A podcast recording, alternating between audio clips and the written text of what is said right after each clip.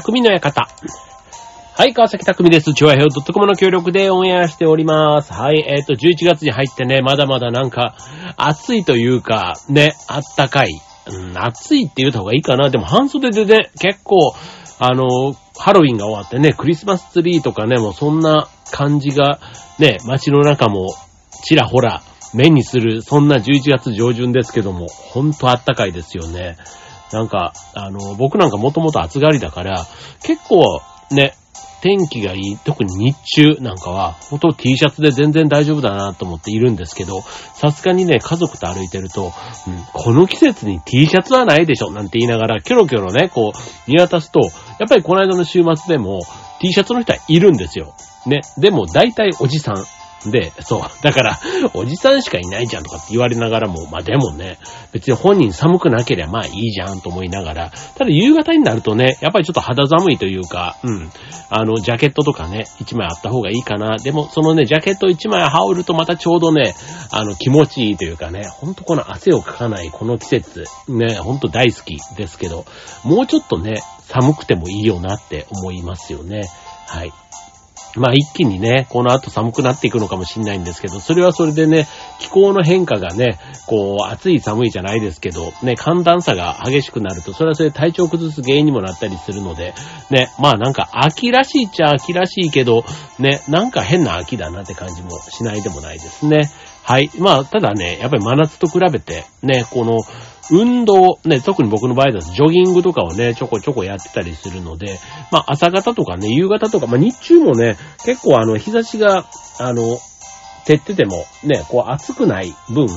まあひんやりしているね、朝夕ももちろんなんですけども、まあ運動しやすいね、今の季節かなと思います。はい。まあ、それこそね、空調、エアコンなんかはね、ほぼほぼ使わなくてもね、あの、昼夜ともに過ごせている、ね、そんな時だからこそ、ね、スポーツ、ね、この夏はほんとね、暑すぎて、なんていうことで、なんか動かない理由を一生懸命探してた感じがしますけども、はい。改めて、まあ運動するにもね、まあジムとかそういう習慣がある人は、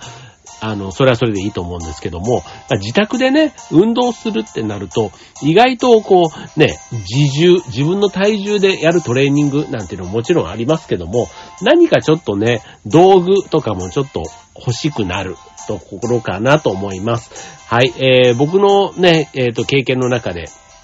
えー、これいいよっていうね、スポーツグッズ、ね、えっ、と、今日ね、えっ、と、意外と、あの、スポーツグッズでいろいろあると思うんですけど、まあ家の中で、まあ気軽に身近に楽しめる、使える、そんなグッズを今日は、ご紹介していきたいと思います。今日のテーマ、スポーツグッズ。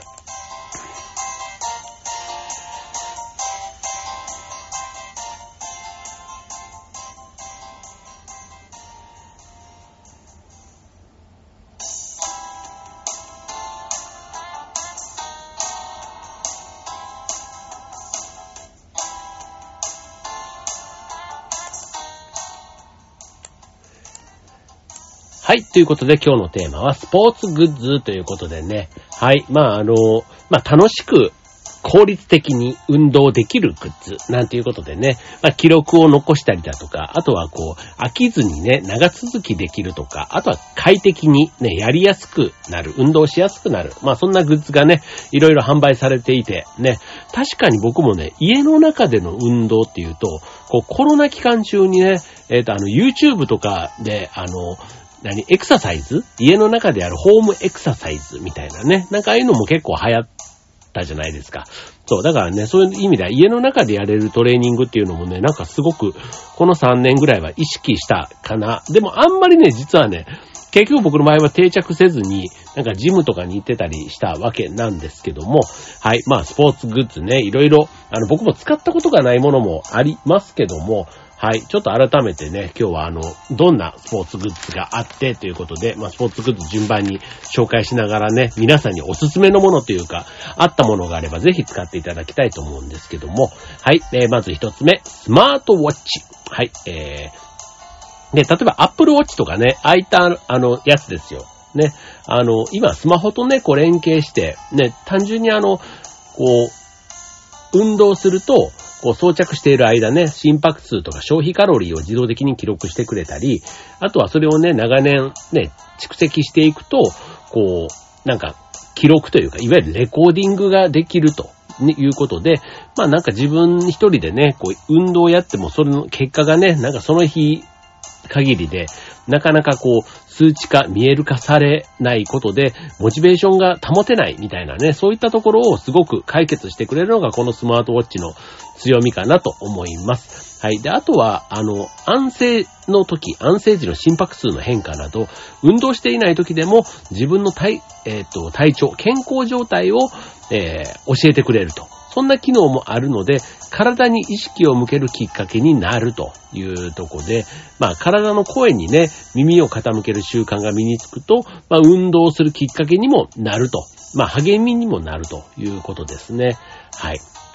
あと今ね、こういうスマートウォッチすごい機能があって、あの、財布代わりにもなったり、あのね、それこそ、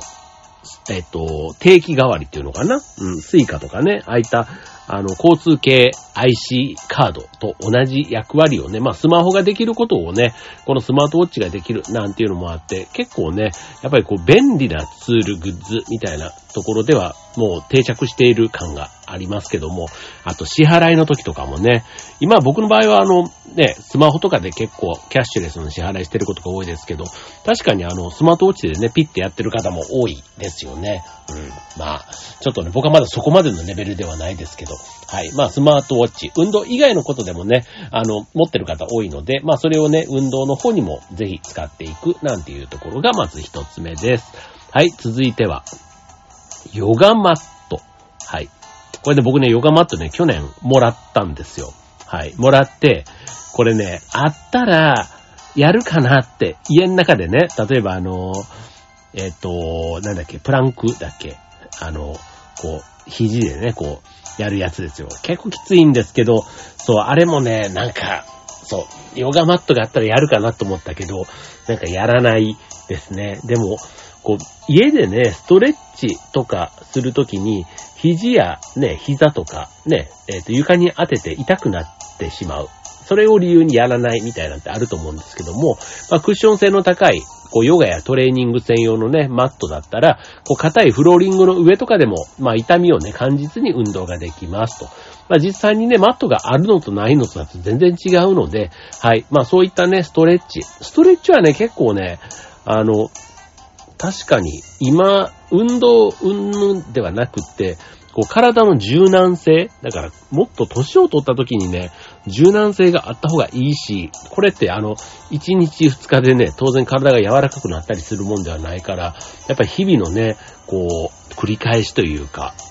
が大事なんだろうなぁなんて思うとね、せっかくこのヨガマットがあって、しかもね、テレビでこう、ながら、ストレッチとかって結構できるじゃないですか。うん。だから、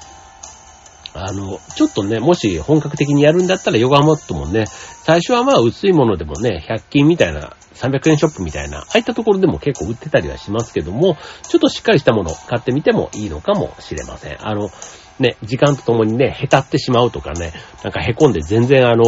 あの、マットとしての効果がないっていうの？なんか肘とかやたら痛いとかね。だからその硬い床でも痛みと無縁になれるっていうのが、あの、このマットの良さだと思います。はい。で、えー、それから次、三つ目。これはもうメジャーです。昔からありますね。バランスボール。ね、これあの、ながらで、こう筋肉を常に刺激できると。なんとなくね、あの、オフィスでバランスボールを椅子代わりにするなんていうのもね、一時期こう、あの、話題になっていたりしたし、これあの、体をまっすぐ保つのに重要な体幹を鍛えられるということで、不安定な状態でね、バランスを取ろうとするので、姿勢を維持する筋肉をまんべんなく使うということで、えー、まあなんか、こう、筋肉を、こう、プルプルとね、震えさせて、こう、なんていうの、鍛えながらっていうか、あんまり意識しすぎると、結構ね、同じ姿勢を続けるのが難しかったりするんですね。そう。だから腰からお尻にかけての部分を乗せる、イメージが、まあもともとバランスボールって強いと思うんですけども、うつ伏せの姿勢で、ボールの上に前腕をつき、つま先を地面につけてまっすぐ姿勢を保つなど、まあちょっとね、要は浮いた状態みたいな感じですよね。うん。まあそういうのも、あの、美しいね、後ろ姿を作る筋トレなど、ね、ああいった時に役に立つと。うん。だから、両手でボールを高く持ってスクワットをすることで、えー、背中周りを含む上半身のトレーニングもできると。ね、確かにあの、寝転がって、こう足でね、えー、バランスボールを挟んで、こう腹筋っていうの？うん、持ち上げたりする。ね、そういうのもちょっとね、あの、バランスボールの重さもあるから、こう足をね、上、上げ下げすることでの腹筋を鍛えるのにも、バランスボール、ちょっとあるとね、結構あの、ば、それこそ、なんだろう、足を上げるタイミングとかも、こうずれると、綺麗に上がらないじゃないですか。そうすると意識的に、バランスボールを挟むっていうことに意識が行きながら、こう、理想の、えー、逆腹筋っていうのかなあの、体を起こすんじゃなくて足を上げる方の腹筋。うん。なんていうのができたり、あとはあの、やっぱりこう、手軽さで言うとリビングに置いて新聞や本とかね、まあ、テレビ見ながらでも気分いや、気分転換で、ね、体幹を鍛えられる。なんていうことでは、結構人気のグッズと。うん。で、あとは、まあ、バランスボール、あの、年齢筋、あの、とか筋力をあんまりこう、あの、問わない。まあ、要は性別を問わずに幅広い人が使えるというところは、まあ、メリットですし、あとは、うん、あの、まあ、家でね、これ膨らませると、意外と家に持って帰ってくるとでかいみたいなのがあって、そう。だからあの、そうするとね、しぼませざるを得ないし、基本的に膨らませると、そのまま部屋に置きっぱなんていうのが多いと思うんですけど、使わないと結構邪魔になってくるというとこなので、まあサイズとね、自分家の大きさとか、まあその辺はちょっと考えた方がいいのかもしれませんね。はい。じゃあ続いて、えー、っと、バランスボール以外のもの。まあ、運動で使うグッズなんていうとね、本当にあの、例えばウエストポーチとかね、運動するときにあの、スマートフォンとかをね、持ち歩きするときに便利とかでね、結構これもいろんなタイプが今あるんですよね。こう、ウエストポーチだからまさに腰の周りに、あの、巻くと、こう、あんまりこう邪魔にならない。ね、両手が空いてる状態で、こう、あと体にフィットしているから、その重さも感じないというか、こう揺れたりするね、ああいったものがね、感じなくなるっていう意味では、フィット感のあるウエストポーチなんていうのもね、結構運動の時には重宝したりします。あとは、えー、ワイヤレスイヤホン。ね、これあの、長時間、まあ、ジムでもね、まあ、外で走るときにはね、なるべくちょっと周りの音が聞こえなくなるっていうところのデメリットはあるので、まあ、ただね、あの、音楽を聴きながら、ね、あの、やってると、こう、時間が経つのが早いっていうかね、まあ、そういったところもメリットとしてはあるので、うん、あの、ワイヤレスですね。あの、ワイヤーがある方、ね、のやつだとちょっと邪魔になったりするので、はい。まあ、そんな時にね、このワイヤレスイヤホン、まあ、あとは、音が漏れないとかね。まあ逆にあの、音が漏れないけど、外の声が聞こえる。そんなワイヤレスイヤホンも最近多いですし、あとはあの、防水性みたいなところもね、あの、その運動する場所とかによってはね、えー、気にして買ってもいいのかなっていうふうに思います。はい。それから、あとは筋トレも今すごくブームですよね。それで言うと、ダンベル。ね、筋トレの定番ですけども、筋トレといえばダンベルと。ね、なんか昔からそんなイメージあると思いますけども、えっ、ー、と、まあ、二の腕のね、脂肪を取るだとか、結構ね、えー、上腕筋、腕、胸、ね、なんかそういったところの筋トレで、えー、使う人が多そうということですけども、はい。まあこれもね、あのー、なんか、便利というか、あの、プレートの付け替えがね、結構めんどくさいなぁなんて思う人多いと思うんですけども、えっと、まあ、使うときと使わないときね、まあ分解して、えっと、なんかピンを差し替えるだけで、えっ、と、重りを瞬時に変えられるダンベルなんていうのもあるそうなんですね。これどういうことなんだろう。ね、ピン、ピンを差し替えるだけで、重りを変えられる。あ、だからなんか、ね、このピンの場所、あの、ジムとかでね、こう、やるときにピンをこう差し替えると、重さが変わるじゃないですか。あんな感じのものが自宅でできるダンベルがあるんでしょうね、これね。へーって。まあだから多分一定の箇所にこうやって置いて、次取り出すときにそのピンの刺す場所を変えれば、くっついてくるあの、何、ダンベルのプレート？あの量が変わって重さが変わるっていうことなんでしょうね。へーって。はい、続いて、えー、っと、ゴムチューブ。ね、これもね、あの、ゴムが伸ばされた時に、元に戻ろうとする反発力で、えー、腕や背中の筋力をアップさせる道具ですと。はい。えー、まあ、柔らかくて軽いので、まあ、持ち運びが便利。で、あとは使い方もね、いろんな使い方が実はあるというとこで、仕事先とか旅行にも持ち運びができて便利ですというとこですね。はい。まあ、ゴルフにね、持参して事前のストレッチに使うとか、あとは、肩甲骨周りを動かせるから気分転換になるとか、ね、結構あの、硬さのば、あの、種類も多かったり、あとは鍛えたい部位、筋力に応じて負荷も変えられるので、はい。まあ、ゴムなのでね、まあ、経年劣化の可能性はもちろん、で、切れる可能性もあるんですけども、まあ、手軽というところでは人気な、えー、スポーツグッズですというとこですね。はい。えー、それから、腹筋ローラー。はい。これ、シンプルだけど効果絶大。あの、両手で持ってゴロゴロゴロってね、床で転がすやつです。はい。まあ、これね、本当にあの、腕をね、伸ばすと死にますね。あの、僕も結構ね、これ、うん、大変だなって、すんごい腹筋きません、これ、腹筋ローラー。車輪を前後に動かすだけの簡単な動作で、スペースもあまり使わずに効率よく腹筋を鍛えられると。ね、簡単な動作だけども実際に使ってみると、かなりの筋力がいりますと。はい。まあ、割れた腹筋が楽しみで頑張れそうなんてね。まあ、手軽なだけに自宅でできるし、一方で負荷が大きいので、まあ、あまりね、無理して腰や背中を痛めないように、最初は膝をついて、ね、膝を床について使うことから始めてみると良いと。ね、回数を増やすよりも、まずはローラーを動かす距離を少しずつ伸ばして、負荷をかける方が安全ですということですね。あんまりこうね、アクセク回数をやるというよりはと。ね、一回でゆっくりじわじわっと限界っていうところを見つけながらやっていく方がいいということですね。結構筋トレってね、早くにカカカカってやっちゃうよりも、じわじわじわじわってやった方が、なんかね、脳が誤解して、ね、筋肉をつけるっていうね、要はあの筋肉って、こう刺激をね、負荷をかけて、壊れた筋細胞が元に戻るときに筋肉になって戻ってくるっていうね、そういう仕組みのものなので、やっぱりね、すぐにチャチャチャってやっちゃうと、脳が誤解しなくなるっていうのかな？筋細胞が壊れた時に、次に筋肉をつけて強化しないとって思わせないとダメなので、はい。なので、ゆっくりじわじわやるというのが大事ということですね。はい。あとは最後。これね、僕あんまり使ったことないんですけど、ストレッチ用のクッション。あの丸い棒の筒みたいなね、あのスポーツクラブなんかでもよく見かける棒状のクッションですけども、これあの、凝り固まった背中を伸ばすのにいいということで、そう。なんかね、たまーに使うと、あ、いいなって思う、そういうやつですかね。仰向けになって、床と体の間にこう挟んで使うものと。で、クッションに乗って、体が左右のどちらかずれるように、ざ、ず、にず、ずれるかによって体のバランスがどちらに傾いているかがわかります。と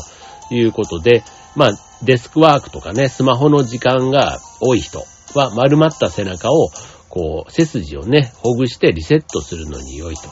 いうことで、まあ、スポーツクラブにね、よく置いてあるので、まあ、それでストレッチしてみると良いということで、まあ、自宅でなかなかこれ置くとね、そこまで使わないかな。なので、あの、さっきのね、ジムでのストレッチ代わりでね、使ってみるなんていうのはいいかもしれません。はい。ということでね、まあ秋、ね、スポーツと言ってもね、こう、いわゆるこう、体育館でやるようなスポーツ以外にもね、ジョギングとか、まあいろいろね、ありますけども、水泳とかね、ある、ありますけども、まあ、なかなかね、こうそこまでもちょっと腰が重いというか足が向かないみたいな人はね、ちょっと自宅で気軽にやれる、こんなスポーツグッズ揃えてやってみるといいかもしれませんね。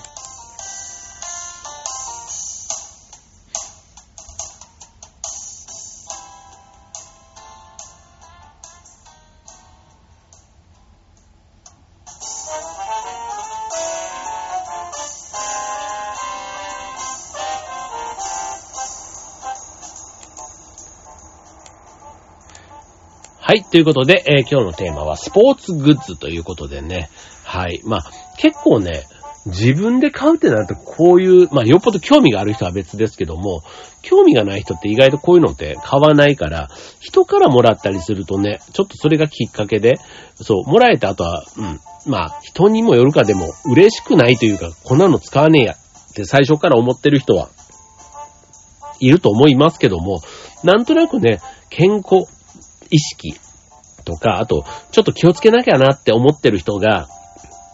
いた時に、その人へのなんか、プレゼントをなんか迷ってる時に、そういうのをね、選んであげると、あ、そうそう、その人自身も自分では買わなかったけど、もらったら、ちょっとやってみようかな。それはあの、くれた人に対してのね、話のネタじゃないですけど、ね、その、っていう意味でも、やっぱり最初やると思うんですよ。ね、で、一回二回使ってみて、なんか効果がね、まあ良くも悪くもじゃないけど、まあ自分のね、感想とかを言うためにもそこそこやったりすると思うんですけども、それがきっかけで長く続けばね、くれた人に対してはすごく感謝というか、そのきっかけをくれてありがとうっていうふうにもなるでしょうし、そう。だからね、やっぱりきっかけにはなりやすいスポーツグッズってね、なんかそういう特徴ってあるのかなって思います。はい。まあね、あの、買ってね、そのまま三日坊主で、そのまま家のね、飾りというか、インテリアになっちゃうようなケースもよくありますけども、はい。実際自分もね、ゴムチューブなんかはね、あのコロナの時買いましたけど、うん、なんか求めてるね、あの、負担と違う、もうちょっとね、重いものがいいなとかね、なんかこう、ながらでやってはいたんですけど、僕の場合ね、ながらでやるとね、あの、なんか集中できない。テレビとかで例えばね、見ながらで、バラエティとかだったらまだいいのかもしれないんですけど、なんかね、バラエティに集中できないっていうのがね、なんか嫌で、音楽ぐらいだったらいいんですけど、多分ね、視覚に入ってくるものと、運動っていうのは僕はあんまりもしかしたら向かないのかなとか、あ、でもそうでもないか。ジムとかでテレビとかあるとな、テレビも見ながらやってたりするから、あ、でもなんか自宅だと、きっとね、快適に過ごしたいって方が今度また強くなって、そう、やっぱりそこでね、快適にテレビとかね、DVD 見てリラックスしたいと思ってんのに、そこに運動っていうね、ちょっとその時間に集中できない要素が入ってくるっていうのがもしかしたら嫌なのかもしれませんね。はい。じゃあどっちやねんって感じではあるんですけど、はい。まあでもね、こういうのをね、あの、身近なところに散らして置いとくっていうのも結構大事だっていうのをね、僕は、あの、聞いたことあるし、自分も実感として、そんなとこがあります。あの、スポーツをするね、例えばその、運動靴と着替えとかも、家に置いとくと、い、な、どっか行くのにも絶対家に一回帰ってこないとダメになるじゃないですか。で、家に帰ってくると、なかなかね、外に出る一歩がこう腰が重いというか足が重くなって、ね、行けなくなっちゃうんですけど、これがね、会社とか車とかにもそれぞれ僕は置いてるんですけど、そうすると車とかでどっか行ってたまたま早く終わった時に、ワンコインで、ね、特に別に会員とかじゃないところの、そういう公共のジムとかに立ち寄ったりだとか、あと会社にもね、一応あのジムグッズを、あ、ジムに行くね、着替えとか置いてるんですけど、そうすると会社の近くにある公共の体育館とかがね、あの、なんでしょう、その時の、えー、特に会員とかじゃなくてね、ワンコインとかで利用できたりするので、そう、なんかそういう風に、いつも自分の身近に運動のきっかけのものを置いとくと、意外と、それこれね、あの、掃除なんかも結構そうだと思います。掃除もね、こう、改めて思い立ってやろうってなると、結構あの、手が動かなかったりするんですけど、いつでもね、身の回りにちょっとこう、ダスターみたいなね、吹き上げたりするものがあったりすると、ちょこっとだったらやってみよう。目の前だけやってみようとか、今日はこの廊下だけ、ちょっと今時間あるこの5分の間でやっちゃおうっていうと、結構ね、掃除なんかもできたりするんですよね。まあ、それと一緒で、身の回りにこういったスポーツグッズを散らしておくことで、はい、あの、意外と自立もみたいなところですけども、やるきっかけになるかもしれませんので、まあ今日言ったようなものをね、ちょっと身近なところに置いて気が向いた時にやるみたいなところからスタートしてみるのもいいかもしれません。はい。ということで今週の匠の館、ここまで。バイバーイ。